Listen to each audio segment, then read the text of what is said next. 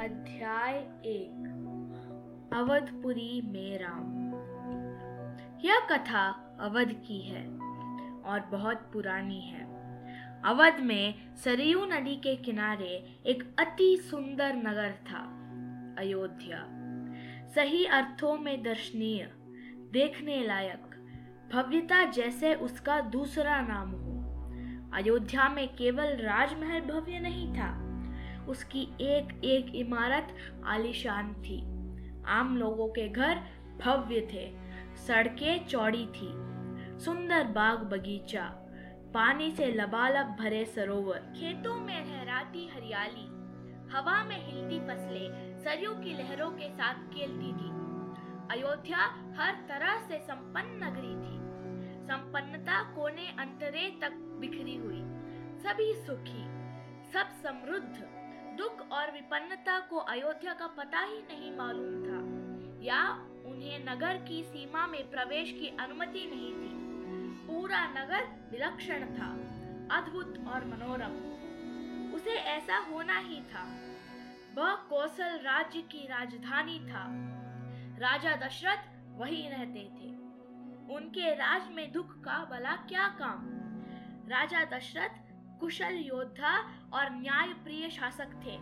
महाराज आज के पुत्र, महाराज रघु के वंशज, रघुकुल के उत्तराधिकारी, रघुकुल की रीति नीति का प्रभाव हर जगह दिखाई देता था। सुख समृद्ध से लेकर बात व्यवहार तक, लोग मर्यादाओं का पालन करते थे, सदाचारी थे, पवित्रता और शांति हर जगह थी। नगर में भी लोगों के मन में भी। राजा दशरथ यशस्वी थे। उन्हें किसी चीज़ की कमी नहीं थी। राज सुख था। कमी होने का प्रश्न ही नहीं था। लेकिन उन्हें एक दुख था, छोटा सा दुख। मन के एक कोने में छिपा हुआ, वह रह रह कर उभर आता था। उन्हें सालता रहता था। उनके कोई संतान नहीं थी। आयु लगातार बढ़ती जा रही थी। उनकी तीन रानियाँ थी, कौशल्या, सुमित्रा और केकेयी रानियों के मन में भी बस ये एक दुख था, संतान की कमी। जीवन सूना सूना लगता था।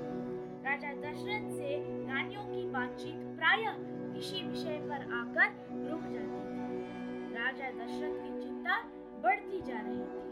बहुत सोच विचार कर महाराज दशरथ ने इस संबंध में वशिष्ठ मुनि से चर्चा की। उन्हें पूरी बात विस्तार से बताई। रघुकुल के अगले उत्तराधिकारी के बारे में अपनी चिंता बताई। मुनि वशिष्ठ राजा दशरथ की चिंता समझते थे। उन्होंने दशरथ को यज्ञ करने की सलाह दी। उत्तरेष्टि यज्ञ। महर्षि ने कहा आप पुत्रेष्टि यज्ञ करें, महाराज। आपकी इच्छा अवश्य पूरी होगी। यज्ञ महान तपस्वी ऋषि श्रृंग की देख रेख में हुआ। पूरा नगर उसकी तैयारी में लगा हुआ था।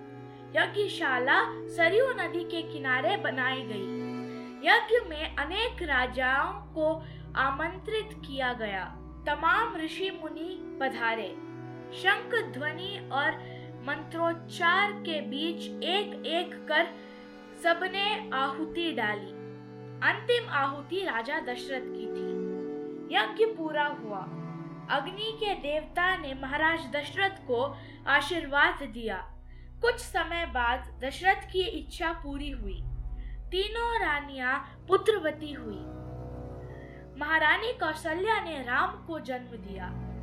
चैत्र माह की नवमी के दिन रानी सुमित्रा के दो पुत्र हुए, लक्ष्मण और शत्रुघ्न। रानी कैकेयी के पुत्र का नाम भरत रखा गया। राजमहल में खुशी छा गई। नगर में बधाई बजने लगी। मंगल गीत गाए गए। हर और खुशी। उत्सव जैसा दृश्य। राजा दशरथ प्रसन्न थे। उनकी मनोकामना पूरी हुई। प्रजा प्रसन्न थी कि दशरथ की चिंता दूर हुई। नगर में बड़ा समारोह आयोजित किया गया। धूमधाम से आयोजन में दूर दूर से लोग आए। राजा दशरथ ने सबको पूरा सम्मान दिया। उन्हें कपड़े, अनाज और धन देकर विदा किया। चारों राजकुमार धीरे धीरे बड़े हुए। वे बहुत सुंदर थे, सुदर्शन। साथ खेलने निकलते तो लोग उन्हें देखते रह जाते। आँखें उनसे हटती ही नहीं थी। चारों भाइयों में आपस में बहुत प्रेम था। वह अपने बड़े भाई राम की आज्ञा मानते थे। खेल कूद में लक्ष्मण प्रायः राम के साथ रहते। भरत और शत्रुघ्न की एक अलग जोड़ी थी। और बड़े होने पर राजकुमारों को शिक्षा दीक्षा के लिए भेजा गया। उन्होंने कुशल और अपनी विद्या में दक्ष गुरुजनों से ज्ञान अर्जित किया। शास्त्रों का अध्ययन किया, शस्त्र विद्या सीखी। चारों राजकुमार कुशाग्र बुद्धि थे। जल्द ही सभी विद्याओं में पारंगत हो गए। राम इसमें सर्वोपरि थे। उनमें कई अन्य गुण भी थे। विवेक, शालीनता और न्यायप्रियता। राजा दशरथ को राम सबसे अधिक प्रिय थे। ज्येष्ठ पुत्र होने के कारण और इन मानवीय गुण के कारण भी राजकुमार कुछ और बड़े हुए। विवाह योग्य नगर में इसकी चर्चा होने लगी। महाराज दशरथ भी ऐसा ही चाहते थे। अपने संतानों के लिए सुयोग्य वधुए परिजनों में चर्चा पहले से ही हो रही थी। बाद में पुरोहितों को भी इसमें शामिल कर लिया गया। अयोध्या का राजमहल। एक दिन ऐसे ही चर्चा चल रही थी। गहन मंत्रणा। तभी एक द्वारपाल घबराया हुआ अंदर आया। उसने सूचना दी कि महर्षि विश्वामित्र पधारे हैं। महाराज दशरथ तत्काल अपना आसन छोड़कर खड़े हो गए। द्वार की ओर बढ़े। महर्षि की आगवानी की, उन्हें लेकर दरबार में आए। विश्वामित्र को ऊँचा आसन दिया गया। विश्वामित्र कभी स्वयं राजा थे बहुत बड़े और बलशाली, बाद में अपना राजपाट छोड़ दिया संन्यास ग्रहण कर लिया, जंगल चले गए। वहीं उन्होंने अपना आश्रम बनाया। उसे उन्होंने सिद्धाश्रम नाम दिया। महर्षि के स्वागत सत्कार के बाद दशरथ ने कहा, महर्षि, आज्ञा दे, मैं आपकी क्या सेवा कर सकता हूँ? आप अपने मन की बात कहिए। आपकी आज्ञा का पूरी तरह पालन होगा। राजन, मैं जो मांगने जा रहा हूँ, उसे देना आपके लिए कठिन होगा। आप आज्ञा दीजिए महर्षि, मैं उसे पूरा करने के लिए तत्पर हूँ। बिल्कुल नहीं हिचकूँगा। मैं सिद्धि के लिए एक यज्ञ कर रहा हूँ। अनुष्ठान लगभग पूरा हो गया है। लेकिन दो राक्षस उसमें बाधा डाल रहे हैं। मैं जानता हूँ कि उन राक्षसों को केवल एक ही व्यक्ति मार सकता है। वह राम है। आप अपने ज्येष्ठ पुत्र को मुझे दे दे ताकि यज्ञ पूरा हो, विश्वामित्र ने कहा। दशरथ पर जैसी बिजली गिर पड़ी, वह अचकचा गए। उन्हें उम्मीद ही नहीं थी कि मुनिवर उनसे राम को मांग लेंगे। उनके ज्येष्ठ पुत्र, उनके सबसे प्रिय दशरथ चिंता में पड़ गए। विश्वामित्र दशरथ की दुविधा समझ रहे थे। उन्होंने कहा, मैं राम को केवल कुछ दिनों के लिए मांग रहा हूँ। यज्ञ दस दिन में संपन्न हो जाएगा। महाराज दशरथ दुखी हो गए। पुत्र वियोग की आशंका से काँप उठे। दरबार में सन्नाटा छा गया। दशरथ की दशा देखकर मंत्री चिंतित थे, पर चुप थे। महर्षि वशिष्ठ शांत थे। इतने में दशरथ काँप कर बेहोश हो गए। होश आया तो डर ने उन्हें फिर जकड़ लिया। मूर्छित होकर दोबारा गिर पड़े। संज्ञा शून्य पड़े रहे। महर्षि विश्वामित्र का क्रोध बढ़ता जा रहा था। दरबार सशंकित था। किसी अनिष्टा की आशंका से वह कुछ समझ नहीं पा रहे थे।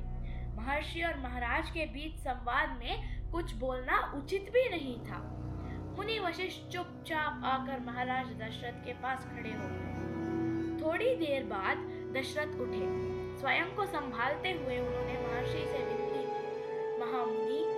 मेरा राम तो अभी सोलह वर्ष का भी नहीं हुआ है। वह राक्षसों से कैसे लड़ेगा? राक्षस मायावी है।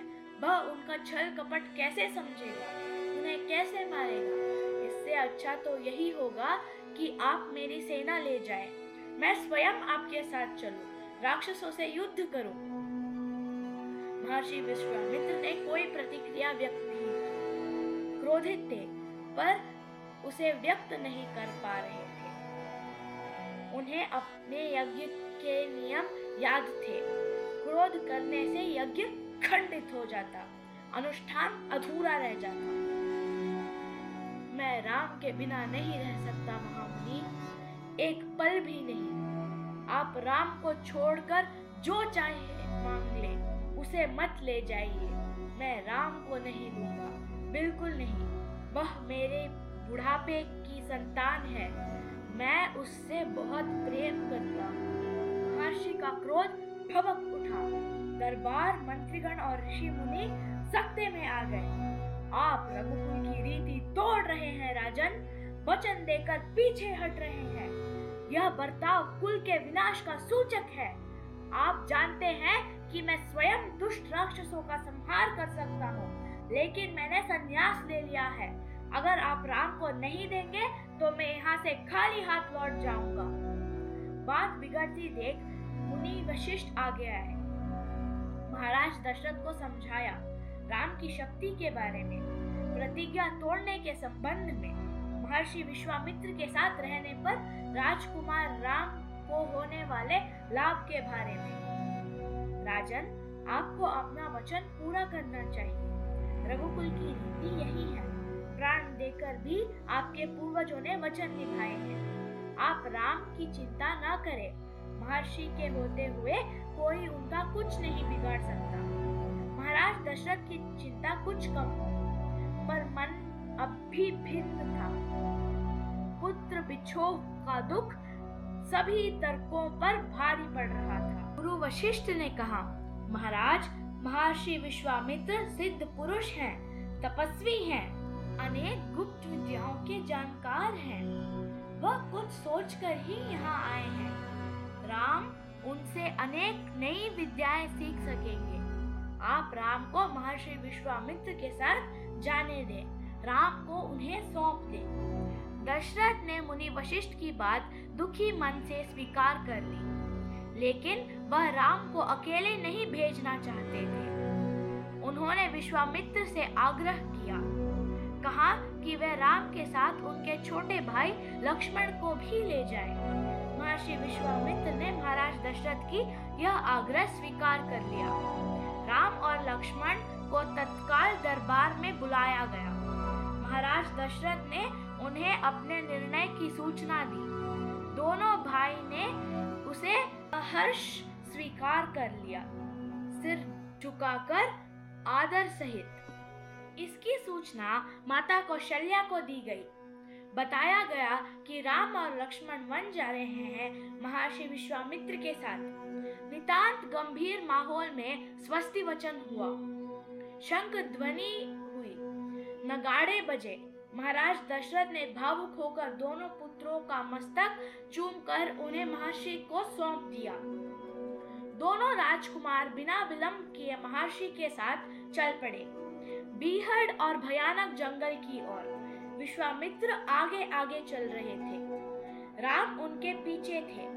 लक्ष्मण राम से दो कदम पीछे अपने धनुष संभाले हुए पीठ पर तुनीर बांधे कमर में तलवार लटकाए। यह अध्याय यही संपन्न होता है। जय श्री राम।